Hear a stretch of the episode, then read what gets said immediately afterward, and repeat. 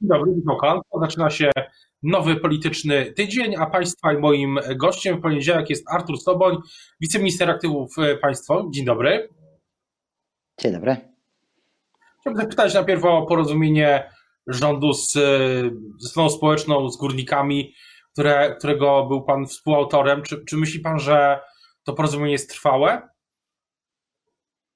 Ono jest przede wszystkim e, początkiem e, drogi, bo e, końcem tej drogi jest takim powiedzmy długoterminowym końcem tej drogi jest ta data 2049, kiedy już z polskiej kopalni nie wyjedzie żadna tona węgla, a początkiem tej drogi jest połowa grudnia, kiedy chcemy przygotować porozumienie społeczne, szerokie porozumienie społeczne, y, które y, będzie musiało być notyfikowane przez Komisję Europejską ze względu na propozycję uruchomienia w tym zakresie pomocy publicznej. Ten, ten punkt tego porozumienia jest chyba jednym z punktów, które budzą najwięcej, tak jak widziałem, analiz i też pewnego rodzaju kontrowersji. Myśli pan, że Komisja Europejska się na taką pomoc zgodzi?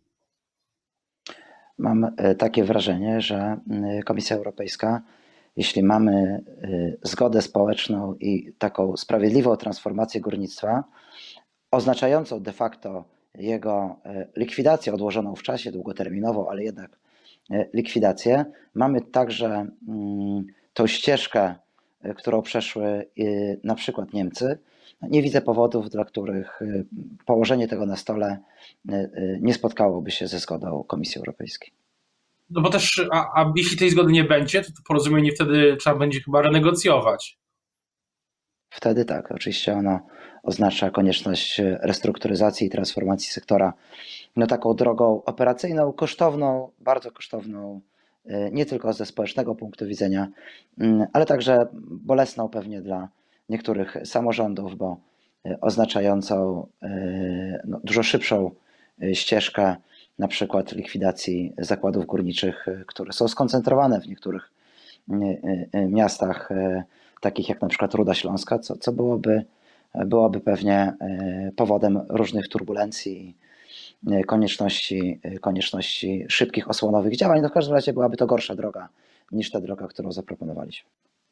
Ale też pytanie jest, e, skąd te, skąd wzięły się te daty i ta data 2049 rok, jeśli chodzi o e, wygaszenie ostatniej, ostatniej kopalni w, w Polsce i skąd ten, ten właśnie termin?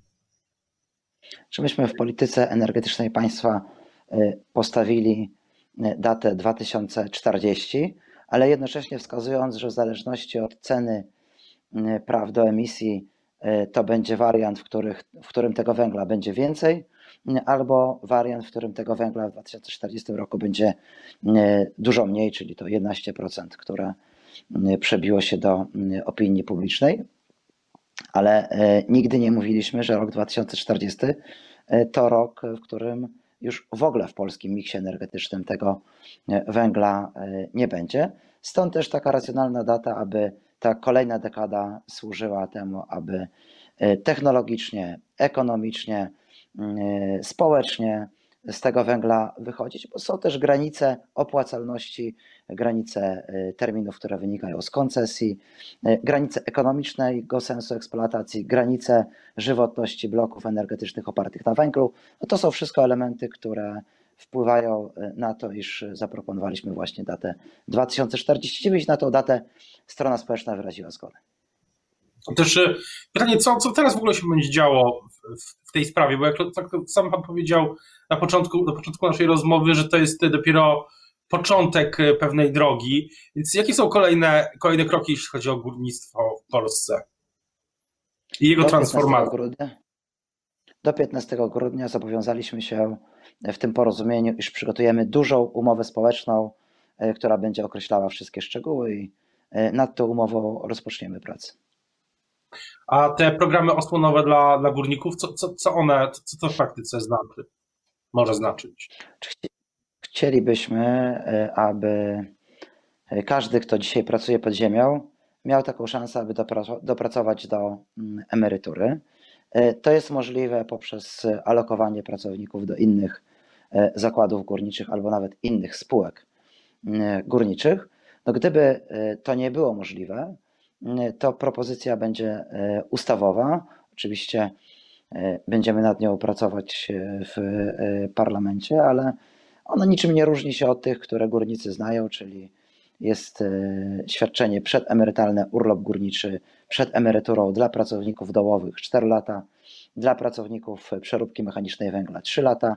Przy sytuacji, w której te uprawnienia nie będą przysługiwały e, górnikom, będą jednorazowe świadczenia pieniężne.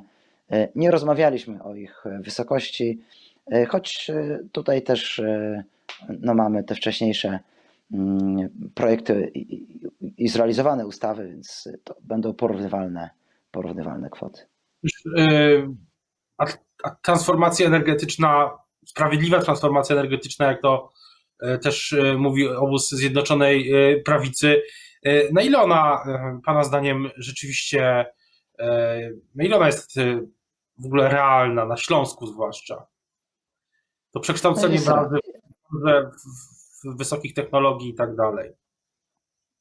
Jest realna, bo Śląsk ma gigantyczny potencjał jako e, ośrodek e, przemysłowy, e, zarówno jeśli chodzi o mm, pracowników, także o mm, zdolność różnych instytutów, przedsiębiorstw, jeśli mamy przedsiębiorstwa okołogórnicze, które produkują dzisiaj specjalistyczne maszyny czy sprzęt na potrzeby górnictwa, to ich możliwość adaptacji do tego, żeby kompetencje tych osób wykorzystać do produkcji sprzętu na potrzeby y, przemysłu jest oczywiście gigantyczna, więc y, z tego punktu widzenia Śląsk y, jest miejscem, które może być przykładem udanej transformacji terenów pogórniczych, no ale wymaga to takiego planowego, długiego okresu, czyli wykorzystania wszystkich środków, wszystkich zasobów po to, aby przygotować Śląsk do tego, aby taką transformację mm, przeszedł.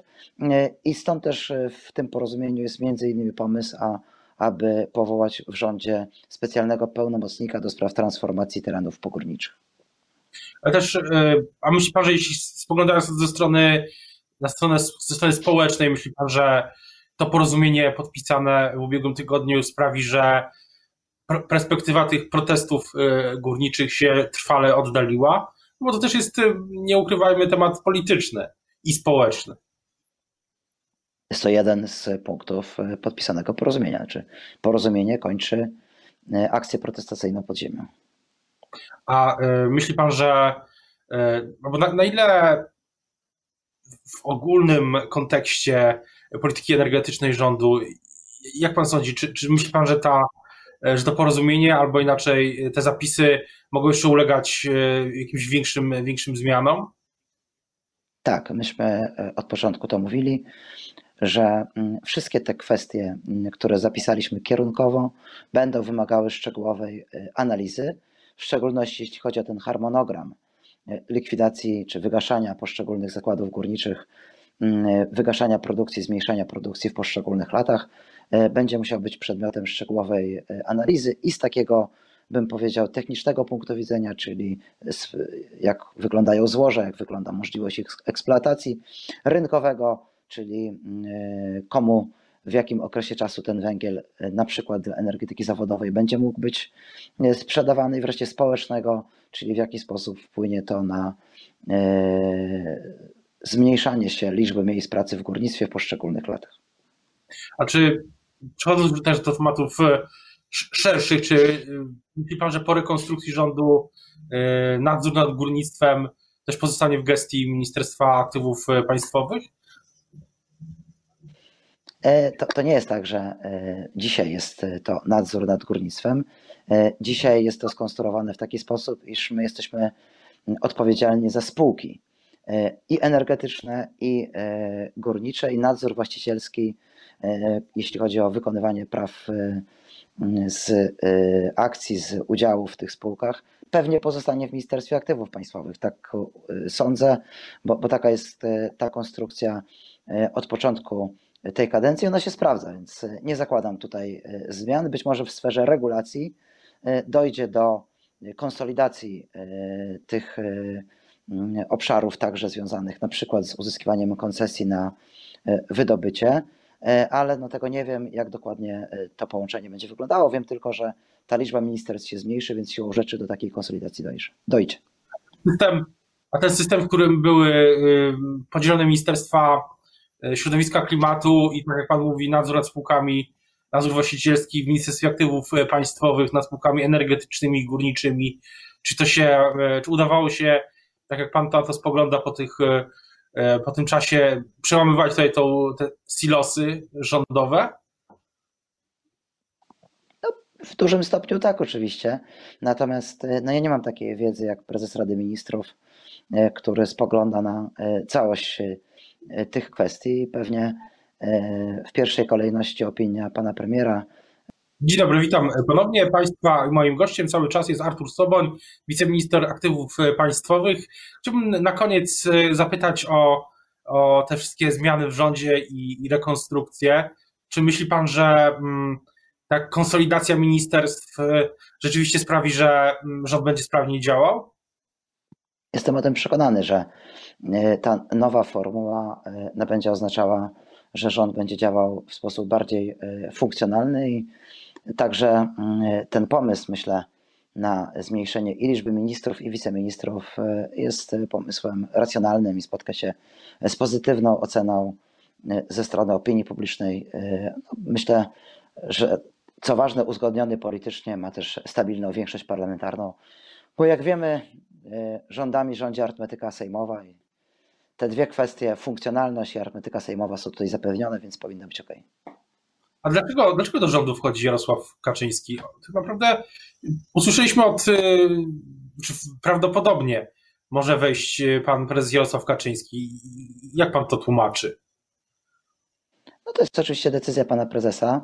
E, jeśli e, się na ten krok zdecyduje, no to wzmocni oczywiście to e, gabinet rządowy, w którym będą wszyscy liderzy poszczególnych partii politycznych.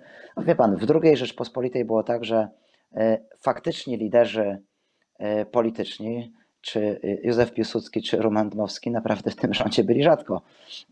Pan marszałek był tam dwukrotnie krótko prezesem Rady Ministrów, więc w polskiej tradycji mm, to, że liderzy polityczni pozostają w okolicach gabinetu e, bądź krótko są w samym gabinecie, nie jest niczym nadzwyczajnym. Ale też e, to nie skomplikuje relacji wewnątrz rządowych, wewnątrz politycznych, no bo też e, sytuacja jest taka, że pan premier Morawiecki będzie, jeśli na przykład jest, jest w praktyce, będzie politycznie partyjnie e, podwładnym pana prezesa, który będzie pełnił niższą funkcję w rządzie. Dosyć to skomplikowane. No nie no, politycznie, partyjnie e, Jarosław Kaczyński jest prezesem Prawa i Sprawiedliwości i nikt tego nie zamierza zmieniać, więc to nie jest nic nowego.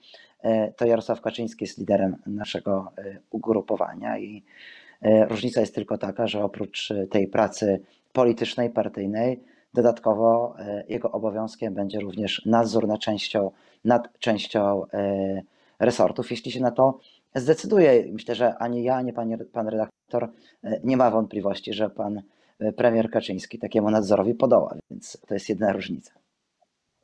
A też myśli pan, że ta jesienna ofensywa legislacyjna rzeczywiście będzie tak bardzo mm, będzie szeroka?